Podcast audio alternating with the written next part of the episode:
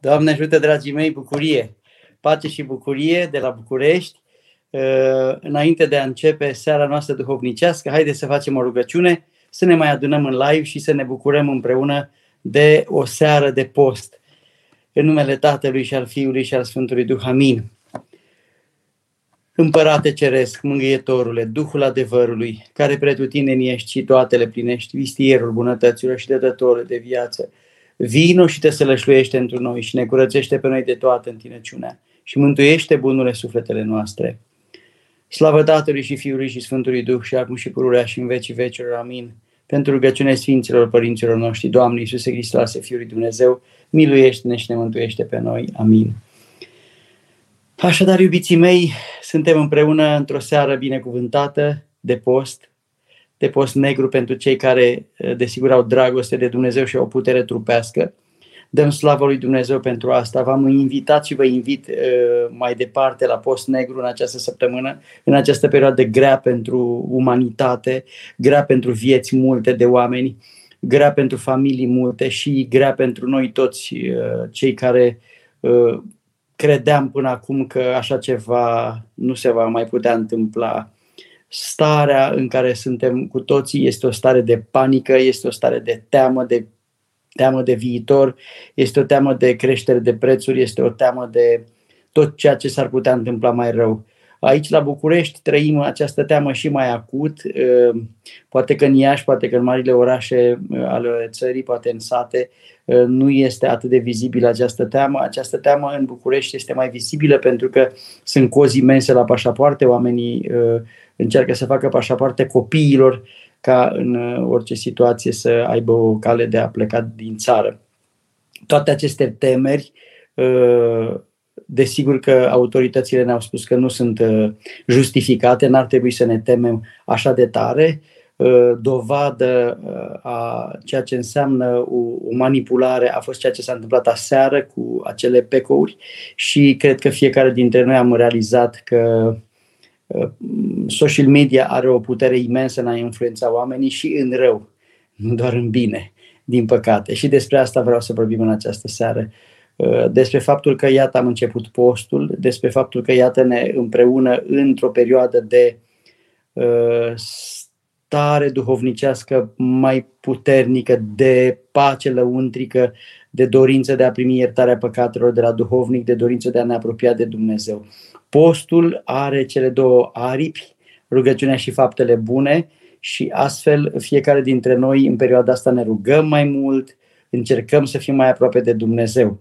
Uh, în această seară la Doxologia vorbim despre postul de social media și de faptul că uh, de foarte multe ori uh, se întâmplă să fim furați de această social media, nouă realitate apărută în viețile noastre în ultimii ani.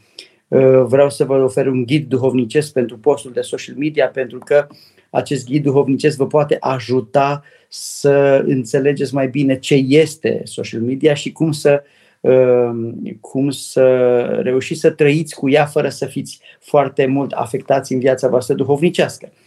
De ce spun asta? Pentru că scopul pentru care ținem postul, scopul pentru care îl iubim pe Dumnezeu, scopul pentru care trăim viața bisericii ca pe viața noastră este acela de a ne îndumnezei, de a, de a, de, de a căpăta puterea Harului lui Dumnezeu prin acumularea de har și prin pace. De aceea ehm, întâlnirea cu această nouă realitate care a schimbat foarte mult viețile multor oameni este o întâlnire în care omul, omul a intrat în, în zona aceasta fără să, să fie avut o pregătire prealabilă. Fiecare dintre noi am făcut școală, fiecare dintre noi am învățat uh, în domeniul în care ne-am format, în care ne-am dorit să ne formăm, dar nu am învățat până acum cum să ne purtăm Uh, cu noile realități ale tehnologiei care au venit în viața noastră și fiecare dintre noi le-am manageriat așa cum am considerat de cuvință. Uh, ghidul acesta duhovnicesc pentru postul de social media îl consider util acum pentru că în această perioadă biserica ne cheamă la post. Biserica ne cheamă la mai multă rugăciune, biserica ne cheamă la rugăciune pentru pace, biserica ne cheamă să fim acele voci care strigă la Dumnezeu, Doamne, ai milă de, de cei care sunt în suferință în perioada aceasta. Și de aceea ă, postul, ar trebui să înțelegem ce este postul, și să înțelegem că el este un mijloc, e un mijloc propice prin care putem urca duhovnicește. Nu este o taină în sine, nu este un scop în sine. Postul este un mijloc, este o înfrânare. Ați văzut cum la mașină ai niște sisteme de frânare ABS, SP, ASR, toate sistemele astea ce fac? Încearcă să țină vehiculul pe drum ca să nu iasă atunci când este drumul alunecos, să nu iasă în afara carosabilului. Uh, pot să spun că mm, viețuirea noastră cu social media este ca, ca și cum mergi pe un drum alunecos, ca și cum mergi pe un drum umed, uh, care sigur poate să te scoată în afara carosabilului sau nu. Depinde de cum mergi cu, cu mașina și de cât de atent ești și cât de preventiv mergi.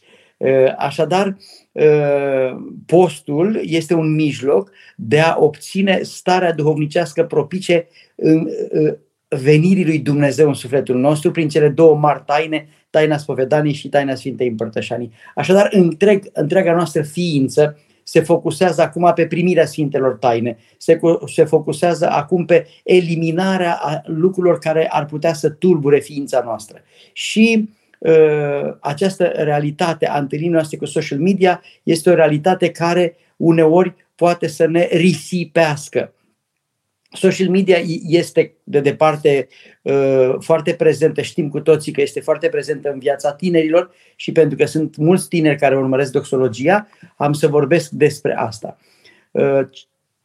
Uh, care sunt aplicațiile care sunt prezente în majoritatea telefonelor noastre și în viaț- viețile noastre? Este vorba de, de aplicația de YouTube, este vorba de aplicația de Facebook, este vorba de aplicația de Instagram și de TikTok. Acestea sunt aplicații în care poți să relaționezi, să interacționezi prin comenturi cu oamenii. Așadar, sunt uh, în, în acest ghid duhovnicesc, uh, încerc întâi să vă ilustrez, uh, să, să vă construiesc acest tablou și să vedem cum am putea noi să folosim toate aceste instrumente de comunicare fără să ne afectăm duhovnicește, ba din contră să creștem duhovnicește. Pe de o parte avem prezența prezența a ceea ce înseamnă video în viața noastră, așa cum și voi acum mă vedeți pe mine uh, în direct, eu vă vorbesc de aici de la București și voi mă uh, vedeți în uh, colțuri ale lumii, în, pe peste tot. Așadar, prezența imaginii în mișcare este deja o realitate foarte prezentă în viețile noastre. Aceste 4-5 aplicații au desigur uh, un sistem de notificări. Și prima mea recomandare pe care o fac în ghidul acesta duhovnicesc uh, pentru a folosi social media este să scoatem notificările. Pentru că notificările ce fac? În momentul în care tu primești o notificare, în momentul în care tu primești un bing-bang, uh, o, o notificare audio, în momentul în care primești o vibrație, atunci activitatea ta pe care o făceai liniștit se întrerupe. Și aici este o mare, o mare problemă. Vă dau exemple din biserică. Canonul cel mare a Sfântului Andrei Criteanu, sau denie, sau rugăciune, sau vecernie, o slujbă liniștită, se cântă, Doamne, strigatam către ti, tidim, tidim. Sună un telefon al unui credincios în biserică și cântărețul cântă, să se îndrepteze rugăciunea mea. Tidim, tidim. Țipă o notificare. În momentul acela, dragii mei, starea de rugăciune efectiv dispare. Pentru că rugăciunea este o emoție sfântă pe care o trăiești într-un cadru anume. Și biserica ne îndeamnă să trăim în acest cadru de, de rugăciune și de liniște, de liniștire duhovnicească și în casele noastre.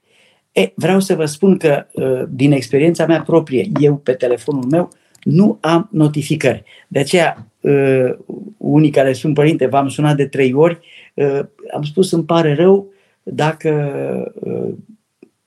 ai răbdare, te sun eu după, pentru că nu am notificări, nici vibrație, nici un fel de notificare pe telefon, pentru că viața mea fiind foarte înăuntru bisericii, trăind foarte mult în Sfântul Altar și în Sfânta Biserică, nu vreau ca în timp ce fac o rugăciune, telefonul fie să bâzie, fie să bingăne, fie să zoangăne, fie să, să facă orice altceva. Deci prima mea uh, recomandare în, în ghidul de utilizare a social media, opriți din setările fie ale telefonului, fie a laptopului, fie a calculatorului, iPad, orice, absolut altceva, opriți notificările pentru că aceste notificări vă pot deranja din rugăciune. Cu atât mai mult aceste notificări vă pot deranja în biserică. În niciun caz să nu avem telefonul uh, pe uh, sonerie în biserică. Am avut câteva experiențe de-a dreptul hilare. Uh, mi-aduc aminte de un moment din ăsta foarte frumos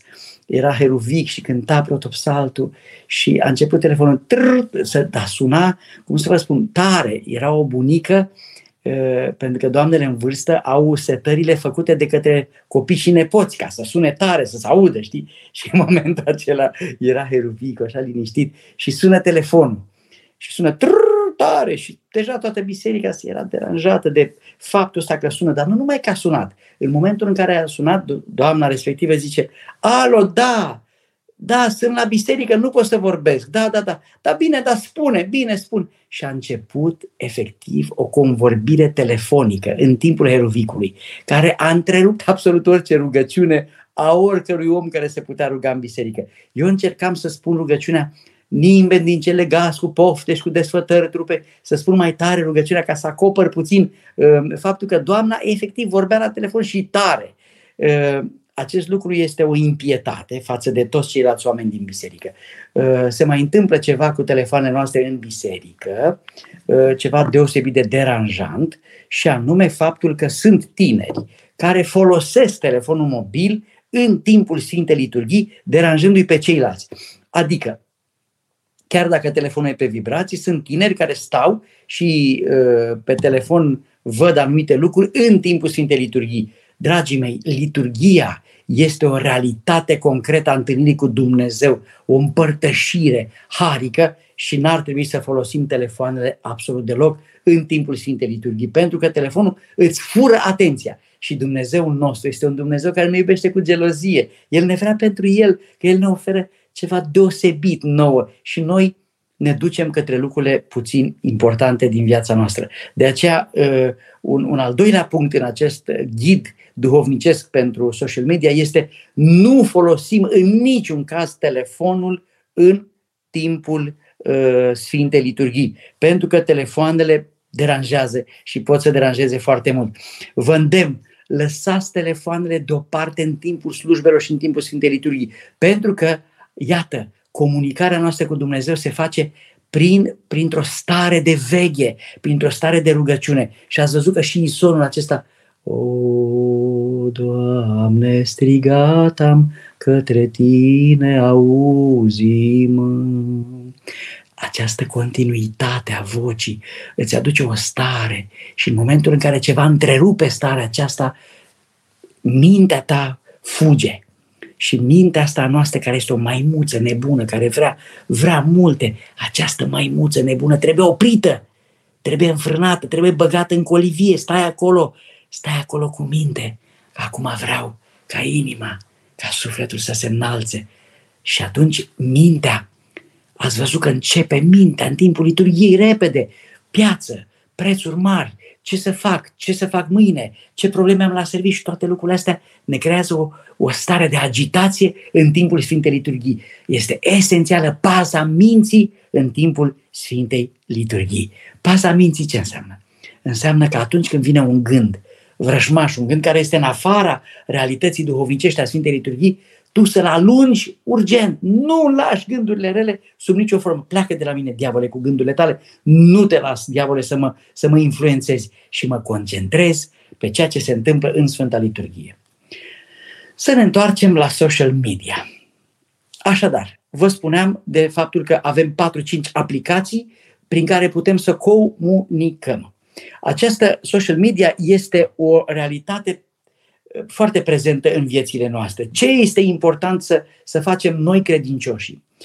Dacă biserica ne-a chemat la post, la abținere de la mâncăruri, pentru ca mâncarea de origine animală să nu aibă o influență nefastă în trupul nostru. Dacă biserica a avut grijă de mințile noastre, ca mintea noastră să fie ocupată cu rugăciunea, cu rugăciunea Sfântului Efrem Siru, Doamne și Stăpânul vieții mele, cu rugăciunile din timpul canoanelor, cu acatiste, paracliste, cu rugăciune multă, cu rugăciunea inimii. Dacă mintea noastră trebuie să coboare în inimă, în trăire, iată că postul a fost rânduit de Sfinții Părinți pe zonă fizică și pe zonă mentală, pentru că canoanele prevedeau asta în vremurile acelea. Dar astăzi, când a apărut această nouă realitate, nu mai există o reglementare, dar există o reglementare a conștiințelor noastre. Conștiințele noastre ne spun că ceva nu e în regulă dacă stăm prea mult în social media, mai ales în post. De aceea, pentru ca să, ca să avem postul simțurilor, ca simțurile noastre să intre și ele în stare de postire, ca ochii noștri să nu mai vadă absolut orice, ca urechile noastre să nu mai audă orice, ca gura noastră să nu mai vorbească orice, atunci trebuie să avem post de social media. Cum să folosim social media în perioada aceasta? Există în toată zona asta, Facebook, YouTube, uh, TikTok mai ales, uh, există o, permanentă agitație și știrile vin unele după altele și te, te ține acest consum într-o permanentă agitație. Dar mai există o dimensiune, iată și dimensiunea duhovnicească. Ceea ce facem noi acum este o activitate duhovnicească. Această activitate duhovnicească ne ajută pe noi să ne întâlnim și să vorbim despre Dumnezeu, cuvântul lui Dumnezeu, să ne întărim duhovnicește, să ne încurajăm unii pe alții, să ne dăm împreună unii altora soluții de viețuire duhovnicească în această lume rea. Și astfel, iată, există și o dimensiune verticală în zona social media. De aceea, al treilea îndemn al meu pentru folosirea social media este nu folosiți social media pentru știri, pentru cancanuri, pentru a afla ce se întâmplă în viața altor oameni. Folosiți numai în zonă duhovnicească aceste uh, aplicații care vă pot ajuta să creșteți duhovnicește. Există foarte multe site-uri foarte bune.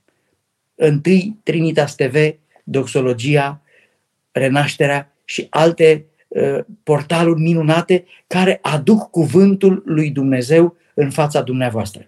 Și aceste uh, portaluri au live-uri cu slujbe, ceea ce este extraordinar. Și dacă ești ocupată sau dacă lucrezi la o multinațională, dacă ești prins, iată, poți să vezi, poți să auzi în ureche uh, canonul cel mare, vecernii utrenii. Așadar, consumul de slujbe, de duhovnicie, de cuvinte duhovnicești este binevenit acum pentru că el trebuie să înlocuiască ce? Dorința noastră ascunsă de a afla chestii despre viețile oamenilor, de a intra în amănunte legate de ce a mai făcut vecinul, ce a mai făcut vecina, ce a mai făcut nu știu ce uh, uh, cunoscut. De aceea evitați pe cât puteți să intrați în paginile care vă tulbură. Și aici fiecare dintre voi știți. Am credincioși care spun, părinte, intru pe ziare.com, de exemplu, sau pe Hot News, sau pe știri, intru să văd așa două, trei știri și sigur că nu e rău să te informezi, mai ales în vremurile acestea când totul este într-o dinamică incredibilă, e, e normal să te informezi. Dar, îmi spune credinciosul respectiv, intru și descoper că a trecut două ore jumate și eu am rămas acolo din pagină în pagină, din pagină în pagină. Așadar, ar trebui să punem o măsură în folosirea social media. O măsură cum încerc să văd lucruri duhovnicești, pe de o parte, pe de altă parte încerc să consum pagini care mă întăresc duhovnicește și evit să mă risipesc foarte mult. E normal să aflăm lucruri din lume, e normal să aflăm ce a discutat uh, un, un președinte uh, sau uh, un premier sau ce se discută despre societate și despre viața societății, dar nu facem abuz de asta pentru că dominantă în viața noastră acum trebuie să fie rugăciune. Recomandare. Dacă puteți, încercați să dezinstalați sau să folosiți cât mai puțin aplicația TikTok. De ce vă spun asta? E o recomandare personală. Eu însumi am avut aplicația și după aceea am șters-o pentru că sunt filmulețe foarte scurte și acolo sunt amestecate foarte multe filmulețe din diverse domenii. Adică tu cauți un cuvânt și afli, un, nu știu, o predică frumoasă a minunatului Părinte Necula, da? Părintele Necula e spontan, e deștept, e minunat și reușește ca într-un minut să te captiveze cu o idee extraordinară. Și l ascult pe Părintele Necula și zici, wow, ce frumos, se întărește Duhul. În TikTok, imediat după Părintele Necula, apare o femeie semidezbrăcată, să zicem. Sau uh, o persoană care spune o tâmpenie uh, în formă de glumă. Și atunci Duhul este amestecat acolo. YouTube-ul este o, o aplicație serioasă în care, iată, intri, găsești un film sau un, un live, cum este acesta, de exemplu, și nu mai ești deranjat de altceva. Poți să te concentrezi pe cuvânt și asta este esențial. De aceea, în legătură cu folosirea, uh, să lăsați întrebările voastre în câmpul de comentare al transmisiunii de pe YouTube sau de pe Facebook, pentru că uh, este foarte important să văd și să vă pot ajuta uh, pe fiecare dintre voi, pe cei care aveți curiozități despre felul în care să folosim social media. Cum folosesc eu Facebook și YouTube? Ca unul care sunt prezent, sunt prezent de circa 3-4 anișori, parcă trei ani jumate sau patru, uh, de când am fost invitat la ProTV cu binecuvântarea părintelui nostru patriarh.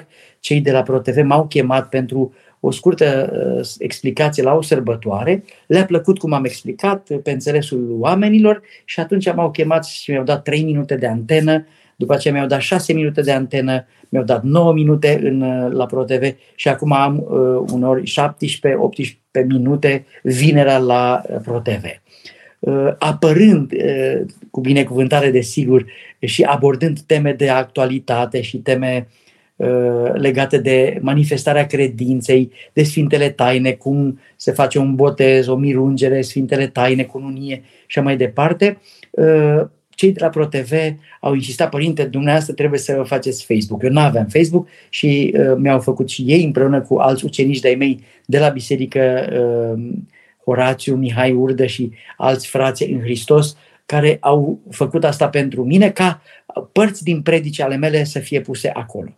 Eu sunt prezent în social media cu mesaje duhovnicești, exclusiv duhovnicești și uh, vreau să vă dau o știre, să vă spun ceva. Eu personal nu stau pe social media. Adică aici e important să știți că e bine să consumi cuvântul lui Dumnezeu, să asculți un cuvânt dar nu să intri, poate că dacă ai, desigur, ca și credincios, o curiozitate și vrei să pui o întrebare sau vrei să aduci un aport printr-un comentariu constructiv, ăsta este un lucru foarte bun.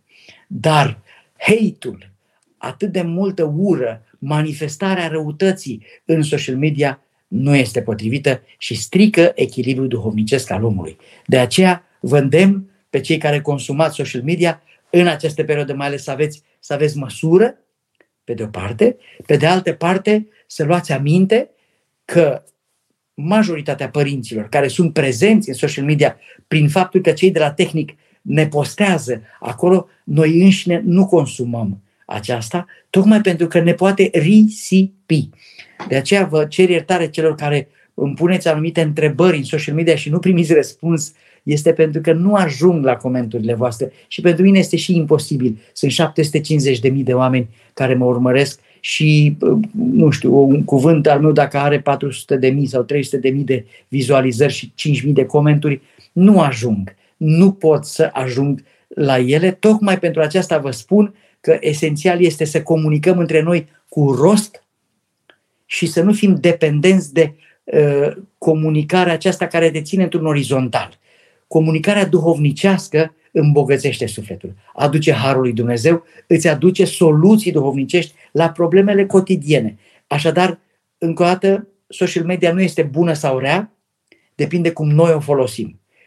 Atenție mare la ochi, atenție mare, dragi bărbați, la folosirea acestor uh, uh, aplicații social media pentru uh, convorbiri uh, de, de, de, de joasă frecvență, de proastă calitate, uh, întâlnirile acestea de tip uh, Tinder și așa mai departe pe, pe zona de social media păcătoasă, uh, nu vă spurcați mințile, inimile și ochii cu imagini păcătoase, cu goliciuni. Acestea sunt păcate despre care Sfântul Apostol Pavel spune că este rușine ale și grăi. dar e bine să amintim faptul că postul adevărat este și postul ochilor. Nu te uiți la goliciuni, nu te uiți la site-uri XXX, nu te uiți la prostii, pentru că altfel degeaba mănânci fasole dacă mintea ta este spurcată de tot felul de gânduri păcătoase.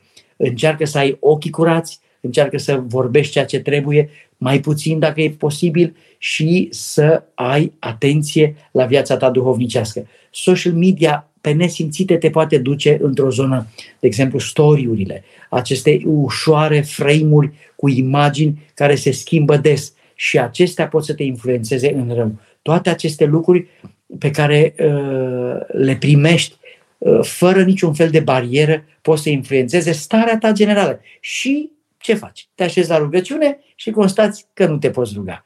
Uh, stai acolo și dai o oră, două uh, pe ce a mai făcut nu știu cine și când începi să te rogi îți dai seama că te gândești deja, mintea ta s-a, s-a oprit acolo în imaginile acelea, în, în, în tot felul de prostii. De aceea vă îndemn să folosiți social media în post doar pentru creștere duhovnicească, predici cuvinte de învățătură, slujbe la nevoie, dacă ești prins în altă parte și în felul acesta Dumnezeu va lucra cu uh, sufletele voastre. Vă spun ceva, aici este o mare taină. Nimeni nu poate să vă spună ce să faceți dacă voi înși vă nu vreți să faceți ceva. Și care este ghidul cel mai bun? Conștiința voastră. Voi singuri aveți conștiință. Și e foarte interesant că e o taină. E, e, sunteți voi cu voi. Sunt eu cu mine. Fiecare este cu telefonul în fața lui. El hotărăște ce să vadă, cât să vadă, cum să vadă și cum să-l folosească. Este un instrument ca un vehicul, ca și o mașină. Dacă ești atent și mergi liniștit pe un drum cu, alune, cu, cu alunecări, ești atent, mergi liniștit ca să nu cazi, ca să nu faci accident. Așa ar trebui să mergi și cu acest vehicul. Social media este un vehicul teribil, iată ce uh, mare influență a avut doar aseară, atunci când, în mod uh, greșit, mulți s-au, s-au luat după, unii după alții, pe anumite postări, s-au dus la PECO și au luat benzină cu 11-12 lei, în Ardeal mai ales, și uh, astăzi ea este uh, înapoi 8 lei. Uh, ce vreau să vă spun cu asta este că putem fi influențați în rău foarte ușor.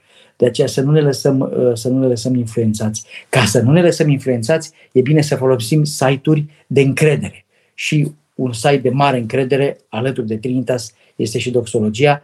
Aceste două portaluri sunt puse în operă de tineri inimoși care postează lucruri foarte folositoare uh, pentru, pentru sufletele voastre până la urmă. Haideți să vedem acum întrebările.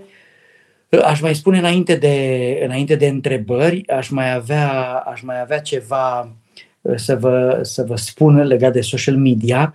Um, Așadar, în afară de faptul că este esențial să nu avem notificări ca să nu ne întrerupă din rugăciuni, este esențial să alegem ce să vedem, este esențial să nu-i deranjăm pe alții, este esențial să alegem doar lucrare duhovnicească și este esențial să nu înmulțim și noi cu comenturi negative uh, această lume a social media și este esențial, iarăși, să nu ne ducem în zona de TikTok, acolo unde uh, mintea noastră poate să o ia razna din faptul că sunt amestecate și uh, transferul este foarte rapid între realități foarte diferite.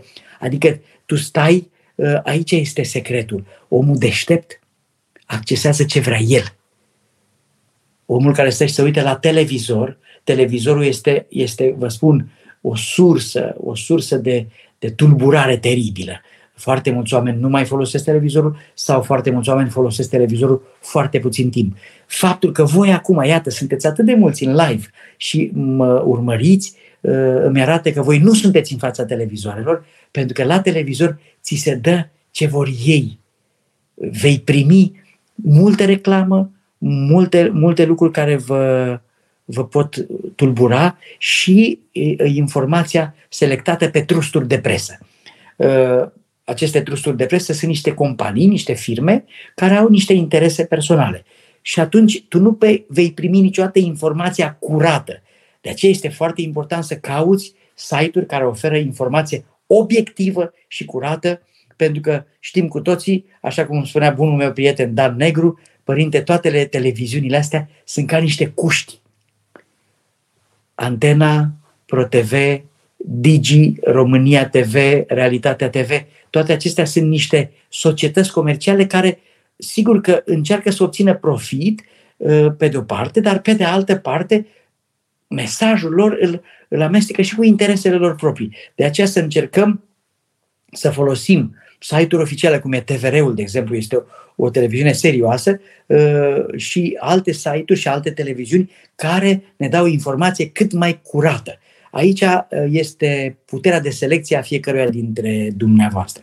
De aceea să fiți foarte selectivi, să fiți foarte atent cu ce, cu, atenți cu ceea ce primiți și eu am obiceiul să mă uit, spre exemplu, seara, un sfert de oră sau și jumătate de oră, uneori selectez de la știri, de exemplu, decât de la ora fix, câteva minute, primele două, trei știri care sunt importante, după aceea plec pentru că îmi dau seama că, sigur, primele știri sunt întotdeauna importante, esențiale uh, pentru ceea ce se întâmplă într-o zi, după aceea mă duc în online unde găsesc site-uri mai serioase, uh, gen Agerpress, Mediafax și, și așa mai departe.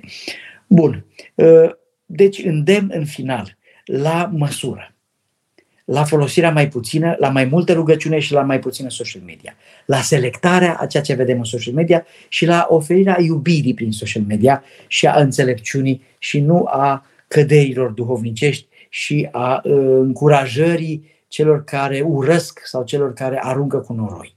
Nu, creștinul nu aruncă cu noroi. Iubiți pe vrășmașii voștri, faceți bine celor ce vă fac rău. Haideți să începem să vă răspundem, să încep să vă răspund la întrebări. Avem așa, prima întrebare, Ana Maria. Inclusiv psihologii din ziua de astăzi recomandă din când în când câteva zile de detox de smartphone. Sfinții părinți rămân până astăzi cei mai buni psihologi și psihoterapeuți. Așa este. Uh, detox de smartphone. Acest, Ana Maria, acest detox de smartphone înseamnă să ai o perioadă din zi în care să nu folosești smartphone-ul. Și este un lucru extraordinar. Uite, acum este un prilej foarte bun. Suntem în prima săptămână a postului mare și ar trebui să ținem telefoanele mobile mai departe de noi. Uh, v-am spus și ca recomandare, uh, punem notificări poate când sună cineva, când sună din cei cunoscuți din agenda sau atât. Încercăm să folosim acest detox și recomand într-adevăr să plecăm din fața uh, smartphone-ului pentru că aceste multe aplicații ne risipesc. Și pentru că ne risipesc, încercăm să, uh, să fugim de ele. Dacă avem puterea să facem asta, ar fi extraordinar.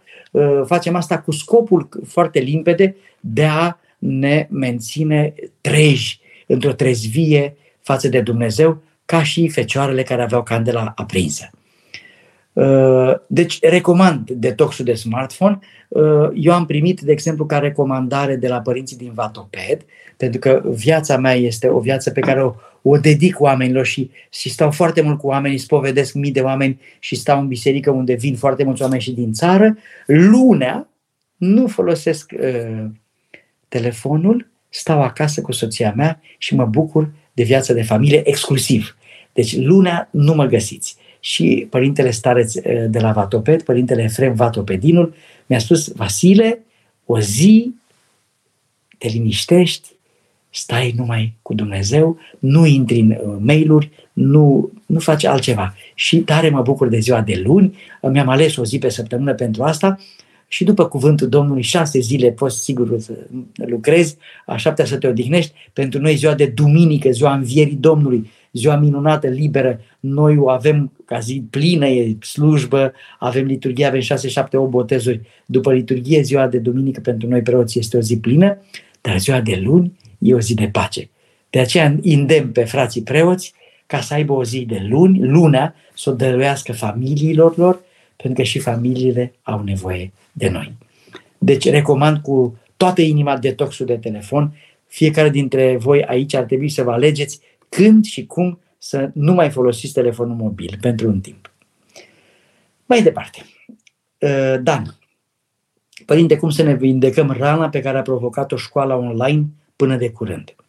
Copiii noștri au început să se obișnuiască cu orele la distanță și parcă nu mai simt bucuria copilăriei, nu mai interacționează normal cu colegii față către față. Dragul meu, această realitate s-a încheiat. Dascălii, uh, acum este timpul dascălor, profesorii, să vină să readucă bucuria uh, orelor de curs copiilor. Pentru că să știi că depinde foarte mult de dascăl. Dacă profesorul știe să se facă plăcut la oră, copilul vine cu drag la oră și stă cu drag la oră.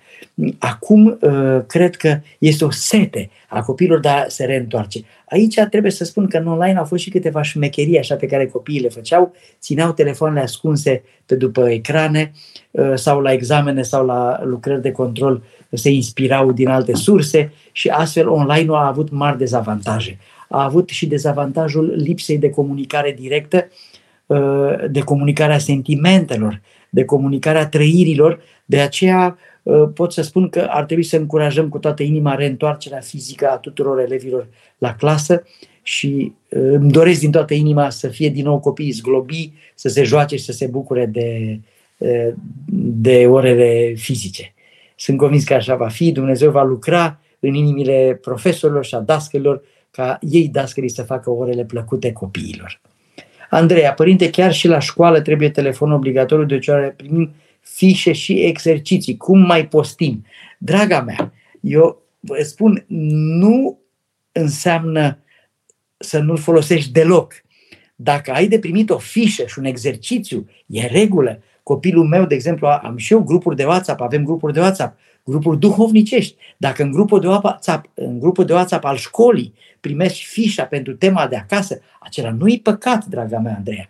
Ă, deci păcat este ceea ce ceea ce este pe lângă. Și tu știi bine asta. Adică intri pe Instagram, stai acolo și vezi ce mai face nu știu ce colegă, vezi nu știu ce imagini și te duci din Insta Story în Insta Story și ai te-ai depărtat. Despre asta e vorba. Nu vorbesc despre folosirea ca treabă. Noi înșine în, în post și eu vorbesc cu băieții de la tehnic, ce punem astăzi. Și băieții de la tehnic pun, Doamne și stăpânul vieții mele, rugăciunea, transmit canonul, transmit slujbe, transmit o predică. Deci astea sunt lucruri care țin de misiunea pe care o avem fiecare. Așadar, tu, draga tati Andreea, dacă la școală trebuie să folosești telefonul pentru a-ți face fișele și a-ți face temele, bine faci. Nu despre asta e vorba. Folosirea social media ca risipire, ca pierderea timpului care este cel mai prețios pentru viața duhovnicească.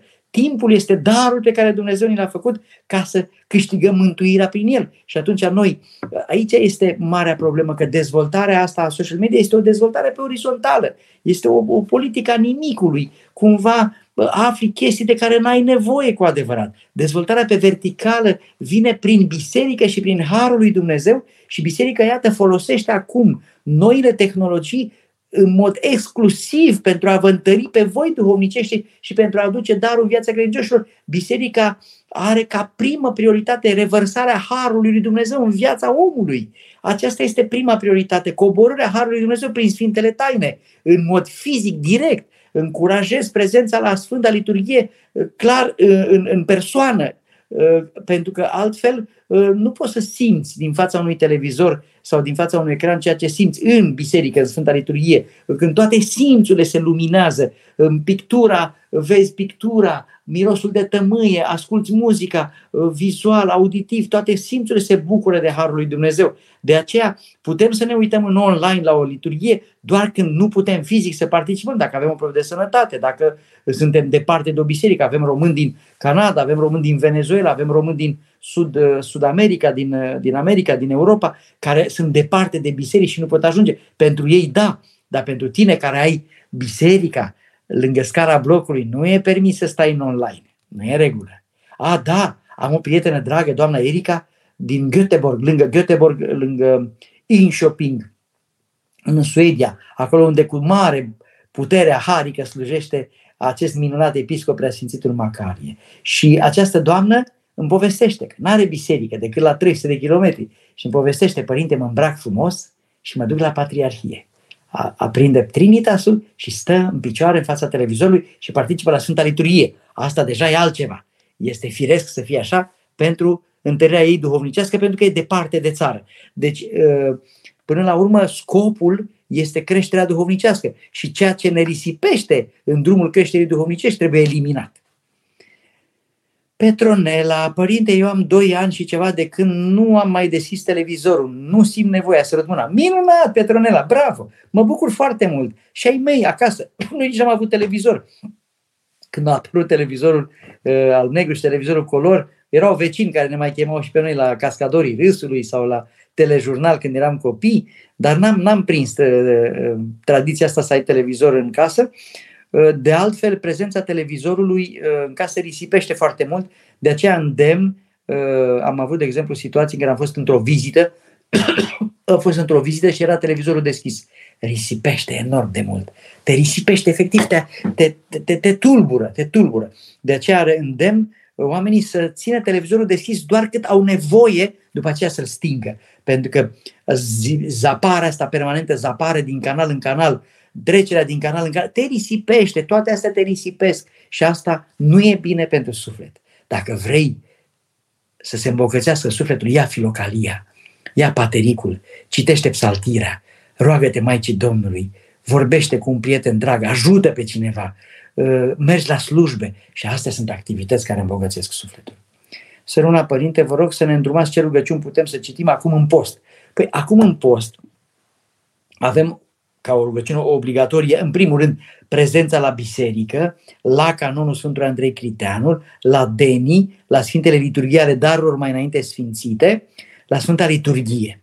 După aceea avem acatistul Domnului nostru Isus Hristos, Uh, pe care ar fi bine să-l citim zilnic, să-l rostim zilnic și să facem la final rugăciunea aceea de la, de la finalul acatistului, care e deosebită. Un paraclis al Maicii Domnului, o catismă din saltire, în postul mare se citește catisma din saltire, o catismă din saltire absolut uh, uh, important este și neapărat este uh, important să, să citim o catismă din saltire, apoi rugăciunea inimii.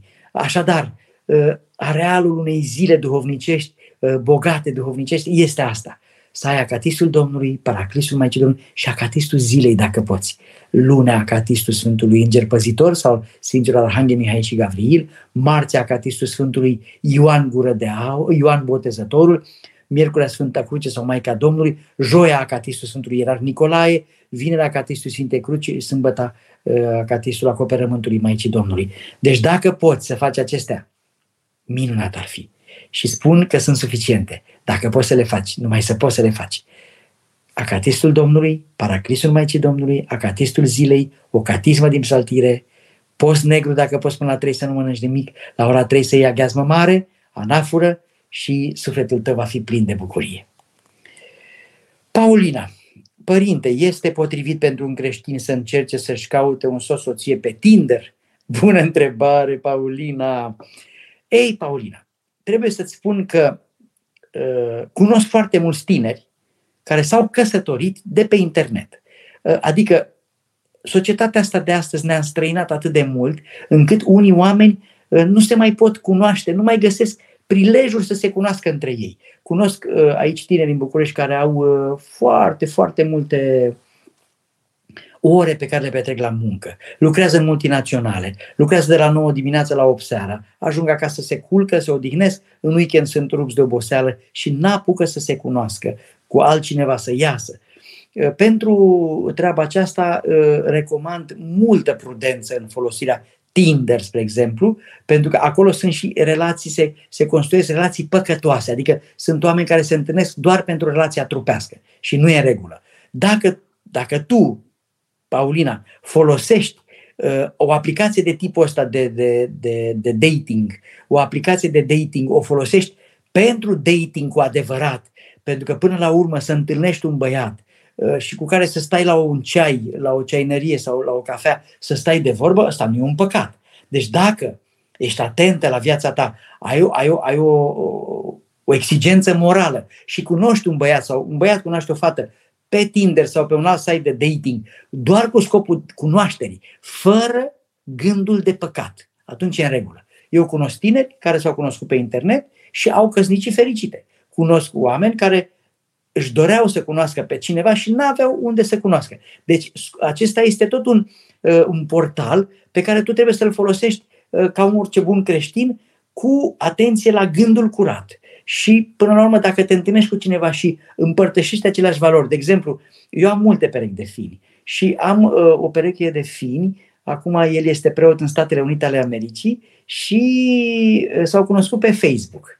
Uh, mulți s-au cunoscut pe Facebook și mi-aduc aminte de povestea vieții lor, că au venit la mine, îi spovedeam pe ei tineri, așa fiind copii, studenți, așa tineri frumoși, și îmi spune ea, părinte, am cunoscut un băiat pe Facebook. Ei, cum așa? Zice, mi-a plăcut că pe poza lui de profil, în spatele lui, era o icoană cu Sfântul Nectarie. Și atunci, dacă am văzut că e o icoană cu Sfântul Nectarie în spatele, am zis, bă, tânărul ăsta înseamnă că are valori creștine, are valori.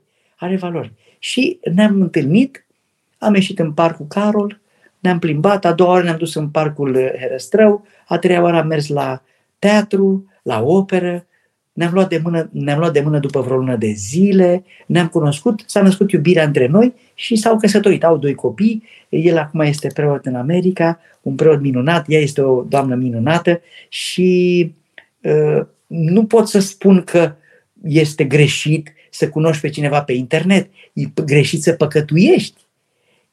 Nu e ceva rău în a cunoaște pe cineva, a, a vedea ce valori sunt, dar trebuie mare prudență, mare prudență. Deci depinde de scopul pe care îl ai, uh, Paulina. Dacă scopul tău este să cunoști un băiat bun, care are valori, aici tu trebuie să pui și tu a, a, un pic de atenție la viața morală a tânărului pe care îl întâlnești. Pentru că dacă un tânăr, Paulina, după a doua întâlnire cu tine, vrea să ajungă în pat cu tine, atunci omul ăla nu are valori morale, nu are valori creștine. Ăsta este examenul pe care poți să-l dai oricărui băiat. Dacă el te vrea doar pentru o bucată din trupul tău, acela nu te iubește pe tine în, în, în întreg, în, integritatea ta, nu te iubește pe tine cu totul. Deci tu ai, ai să-ți dai seama repede dacă tânărul ăla e un băiat serios sau nu e un băiat serios. Nu? Bun, uh, Ioana, Părinte Vasile, părinții noștri mai în vârstă fiind, nu știu să discearnă între o, între o informație curată, verificată și între toate părerile și zvonurile care circulă în online, pe diferite site-uri. Cum să reușim să-i convingem să selecteze sursele? Cum să-i facem să se ferească singuri de panica inutilă? Draga mea Ioana, vezi, tu ești tânără și acum tu ai uh, discernământul ăsta. Ca orice realitate nouă. Uh, interesant că în viața celor uh, care sunt peste 50 de ani, acest social media a venit, uh, cum să spun, ca o realitate diferită de cea a televizorului și se creează un consum bulimic, un consum bulimic de, de, de social media sau de informație. Este o intoxicare cu informație, Ioana. De aceea ar trebui să te vezi cu părinții tăi, să ai o discuție serioasă, să selectezi tu niște site-uri. Adevărul Ro, uh, TVR, uh, știrile TVR, uh, Doxologia Trinitas și aceste știri bisericești, să selectezi tu niște site-uri serioase pe care să le recomanzi părinților tăi și să le spui, mă, fraților, uite, ca să nu mai intrați în panică intrând pe, nu vreau să dau acum nume pe, de, de, de televiziuni care panichează numai ieri, gândiți-vă ce, ce îngrozitor uh, a fost uh, interviul acela pe un post de televiziune, nu dau numele postului ca să nu uh, păcătuiesc, să, să nu, nu vreau să supăr pe nimeni, uh, dar trebuie totuși dau, să dau exemplu ăsta pentru întărirea duhovnicească, ca să vedeți cât de departe pot să ajungă. Uh, cineva de la un post de televiziune, o tânără din asta, în momentul în care intră în direct cu cineva din Ucraina, întreabă acolo, domne, și acolo la Cernobâl e, uh, e o problemă cu radiațiile, o să murim? Doamnă, nu o să murim, că uitați, se păstrează totuși la un anumit număr de grade uh, uh, materia aceea chimică de acolo, dar totuși dacă se întâmplă ceva, o să murim cam, cam în două, trei săptămâni, în două, două, trei săptămâni uh, putem să spunem că suntem safe până când mai vine curent nou și putem, da, da, o să murim în două, trei săptămâni, deci o să vină iradiații marși și o să murim și tot întreba, întreba așa uh, în continuu, în continuu, dacă o să murim, dacă o să murim. Uh, ce face o fată din asta? E angajată ca să panicheze, ca să țină omul acolo, ca să vândă publicitate. Iar noi n-ar trebui să intrăm în cursa asta. Uh, ar trebui să schimbăm postul dacă simțim că se exagerează. Imediat simți că se exagerează. Avem un creier cu noi, avem conștiință. Învață-i pe părinții tăi să simtă ei când exagerează un, un post de televiziune sau, sau uite și după ton poți să-ți dai seama. Uh, încearcă să-i rogi pe părinții tăi să fie mai atenți, dă-le tu niște site-uri serioase, Mediafax.ro, Agerpress, agenții de știri serioase, agenția Bazilica, de exemplu pe Bazilica Ro, afli tot timpul lucruri foarte frumoase și din viața bisericii și din viața societății. Deci dacă îl ții conectat pe om în, în viața bisericii care e conectată cu viața societății, asta reușește să facă centrul de presă Bazilica, prin ziarul Lumina, prin agenția de presă Bazilica, prin doxologia, prin tot ce face uh, Sfânta Arhiepiscopia Iașilor la, la, la Iași, prin doxologia, ajută oamenii și, și aveți și știri pe, pe posturile de radio. Așadar, ține pe părinții tăi mai mult legați de, de aceste posturi și de aceste portaluri serioase și dă-le tu soluții, Ioana. Astea sunt recomandările mele. Nicolae, Părintele Teofil Pârian răspundea la întrebarea e bun internetul astfel? Nu, fără dacă vă uitați la mine. Și tot el spunea, cu cuțitul poți tăia pâinea și poți face lucruri și rele. Da, foarte frumos cuvântul Nicolae, Părintele Teofil asta recomanda să ne uităm la părinți duhovnicești pe internet.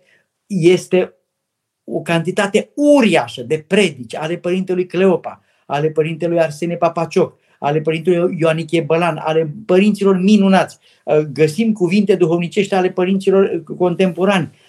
Așadar, dacă vrem, și asta este și frumusețea că YouTube-ul îți oferă această șansă să poți să consumi ceea ce vrei tu și vă îndemn ceva.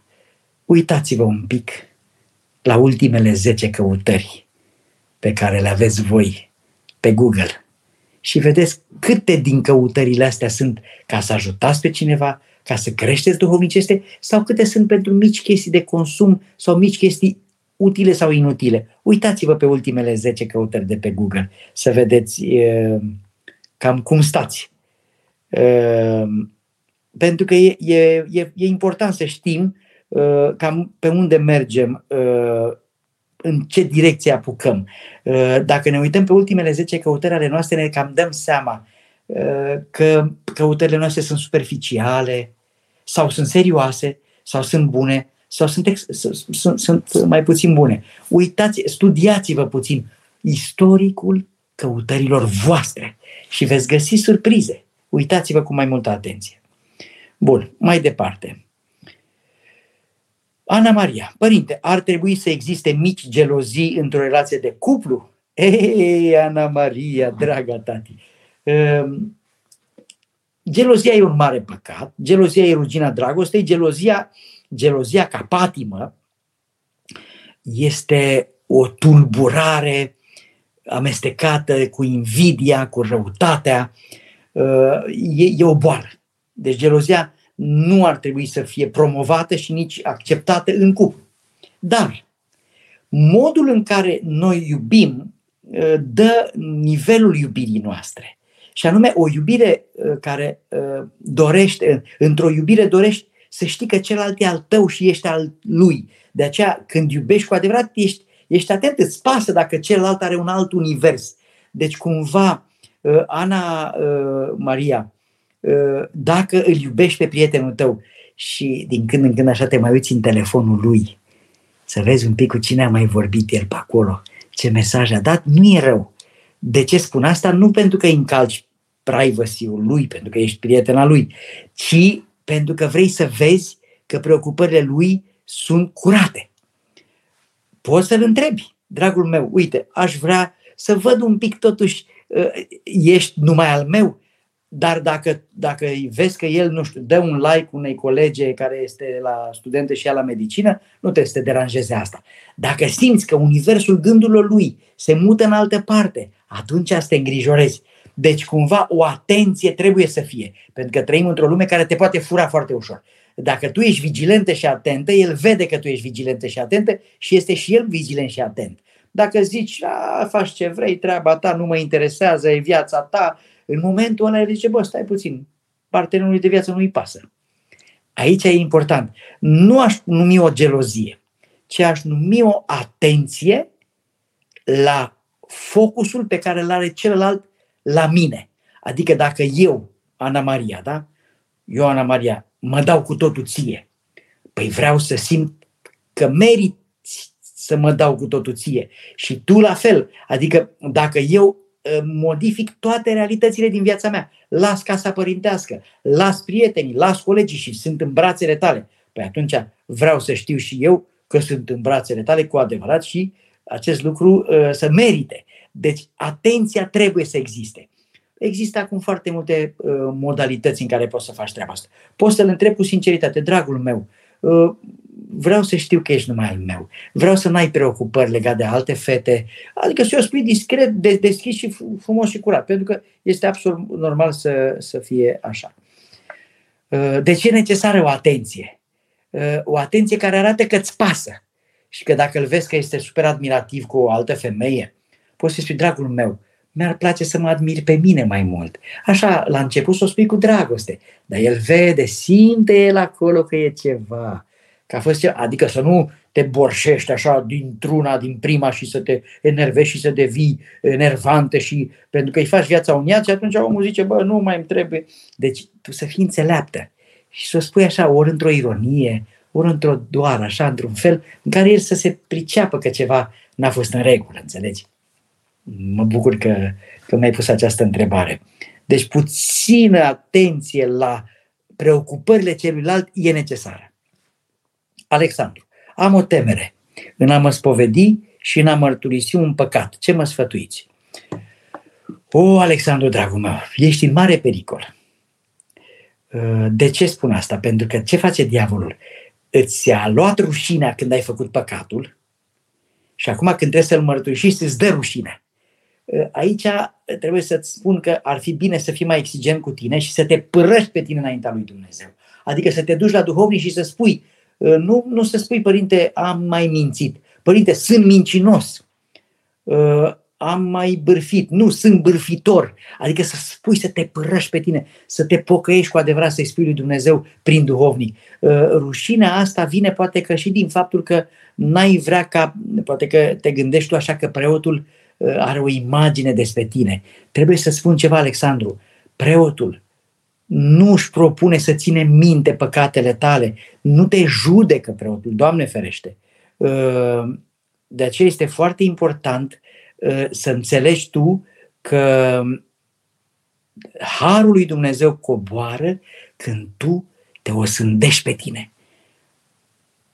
Tu să-ți spui ție, Alexandre, nu ți-a fost rușine când ai făcut păcatul ăla? Hai să-l mărturisești ca să primești iertarea. Pentru că diavolul ce face acum? Ți aduce în minte rușinea, frica, frica asta, o, cum să spun eu păcatul ăsta, fiind că tu poți să spui păcatul ăsta fără să spui un cadru al păcatului, fără să spui ce și cum s-au întâmplat anumite lucruri. Asta e taina ta. Spui păcatul părintelui, direct, atât. Și atât vede Dumnezeu pocăința ta și poți să scapi de păcat. Pentru că, Alexandru, dacă nu spui, nu vei scăpa de păcat. Și, Doamne ferește, păcatul poate să devină patima, Alexandru. Și atunci este ceva îngrozitor. Nu ți-aș dori acest lucru. De aceea te îndemn. Zilele următoare, caută-ți duhovnic, du-te la el și spune, Părinte duhovnic, vreau să mă spovedesc, spui păcatul te părăști pe tine înaintea lui Dumnezeu și vei vedea ce har îți va da Dumnezeu, că vei scăpa și de frica asta și vei scăpa și de păcat. Pentru că vei vedea, dacă nu-l vei spovedi, păcatul va încerca să, să se repete. Și asta este o mare problemă a vieții tale până la urmă, vieții tale duhovnicești. Și sunt sigur că vrei să mergi pe calea duhovnicească, Alexandru. Mai departe, uh, ultima întrebare, pentru că a trecut o oră. Ana, Doamne ajută Părinte, dacă am patima fumatului și fumez în ziua în care m-am împărtășit, voi găsi mila lui Dumnezeu? O, Doamne Ana, ce întrebare grea mi-ai pus. Îți mulțumesc pentru această întrebare, Ana. Am și eu credincioși care fumează și mi-e tare milă de ei.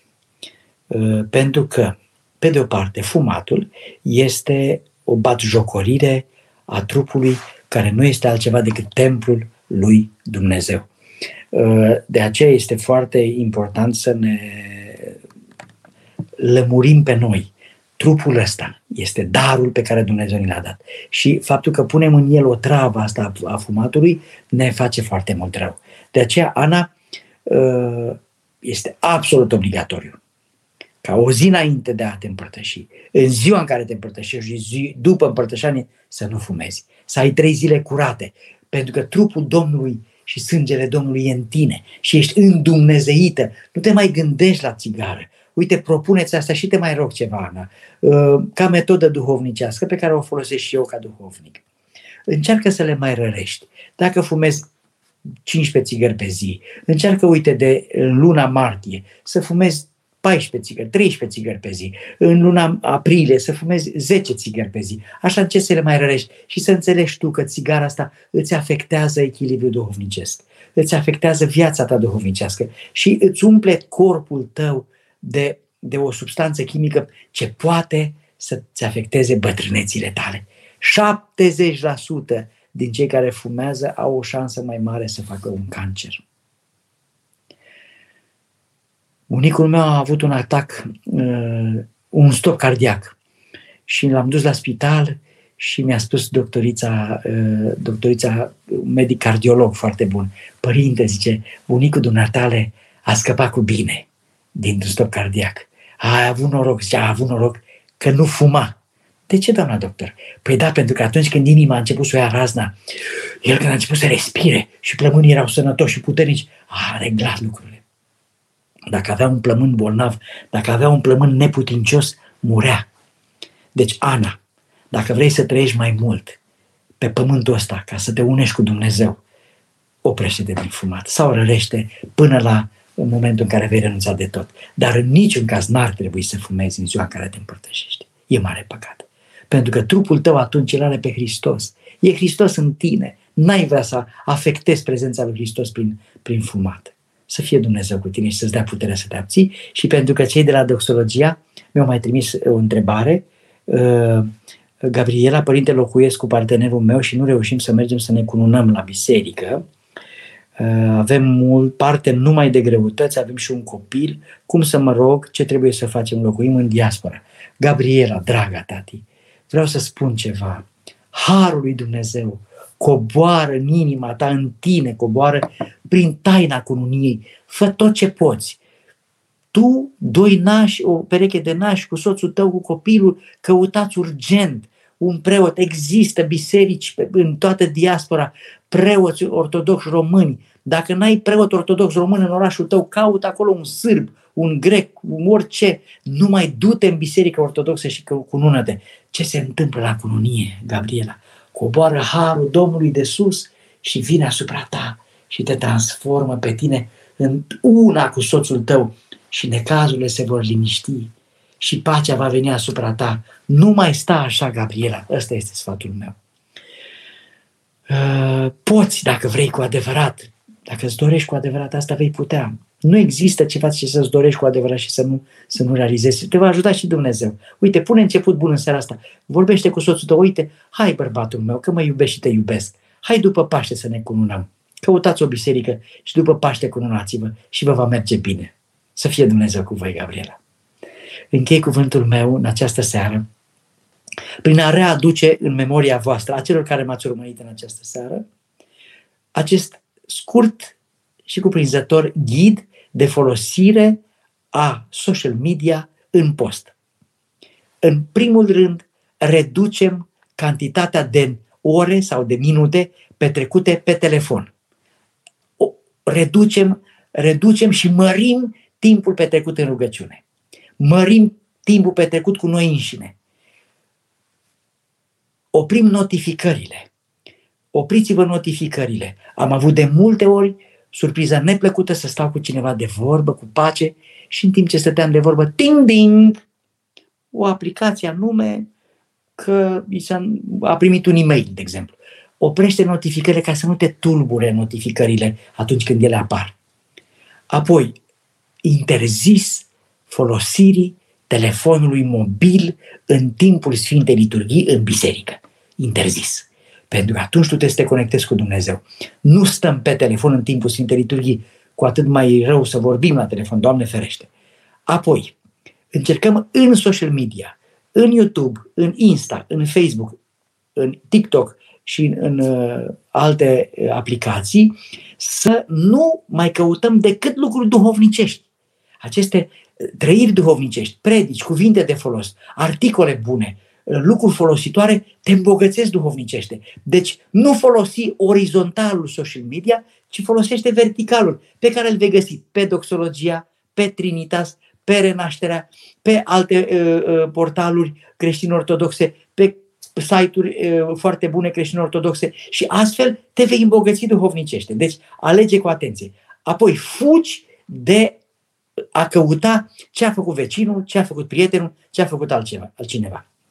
Și penultima recomandare a fost fugi de pornografie, fugi de imagini de femei dezgolite, dezbrăcate, fugi de uh, uh, mesaje din astea, cum sunt cele de pe TikTok, mesaje, uh, cum să vă spun, golite de conținut, uh, glume proaste, uh, acolo sunt amestecate lucrurile, de aceea, nu știu, eu am dezinstalat TikTok, nu vreau, tocmai pentru că, sigur că sunt oameni care pun predici de ale mele pe TikTok, dar acest TikTok este o amestecătură nefericită, o subcultură și cred că n-ar trebui să o folosim decât dacă folosim doar pentru învățături duhovnicești. Doamne ajută dacă avem capacitatea să facem asta. Dar acolo sunt foarte amestecate lucrurile.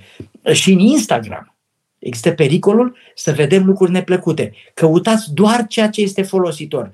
Căutați ca albina. Fiți albinele lui Hristos. Fiți albine care caută ceea ce e bun în flori diferite, Astea sunt flori, uh, aceste, uh, aceste aplicații. Caută ce e bun în fiecare floare și vei găsi. Și ultimul lucru, nu da comentarii negative, nu intra în, în, în, în jocul urii al răutății, pentru că bunul creștin schimbă răul în bine prin rugăciune, prin dragoste și prin asumarea rolului lui de creștin. Creștinul contrabalansează răul lumii cu binele sufletului lui, cu dragostea lui, cu pacea lui, cu bucuria lui. Haide să stăm mai puțin pe telefoane, haide să facem acest detox de telefoane și de smartphone-uri în această perioadă, haide să ne, să ne bucurăm împreună de tot ceea ce Dumnezeu a lăsat pentru noi. Harul său, natura, dragostea de oameni și fapta bună. Acestea sunt valori adevărate. Haideți în persoană la biserici, haideți să vă spovediți, haideți să vă împărtășiți. Dăruiți acestor oameni din Ucraina tot ce puteți voi ca să-i ajutați. Pentru că alături de politica războiului, în care nici nu ar merita să intrăm, e atât de multă minciună zilele astea, încât nici nu știi pe unde e adevărul. Rămâne o singură realitate, umanitatea noastră, acești oameni care și-au părăsit casele. Pe aceștia trebuie să iubim și lor ar trebui să le aducem obolul nostru de dragoste, să-i primim cu brațele deschise. Sunt fericit că românii de peste tot au au dat o mână, tiruri întregi merg în Ucraina cu de toate pentru, pentru ei. Și multe familii au fost primite și la mine în parohie, apartamente, case, au dăruit, dragii mei enoriași, pentru oamenii din Ucraina. Dragostea noastră a trecut granițele și a ajuns peste tot în lume. Dragostea românului. Românul nu mai avusese de mult prilejul să fie bun, așa concret cum este acum zilele astea. Rămâneți buni, dragi români, fugiți de amețeala lumii astea, fugiți de minciună și manipulare, rămâneți în adevăr. Și știți cine este adevărul, da? Hristos. Acesta este adevărul. Hristos. Trăiți în Hristos și veți trăi în adevăr. Și nu veți avea nevoie de nimic micile lumii. Ăstea trecătoare. Hristos în mijlocul nostru. Doamne ajută! Bucurie să aveți!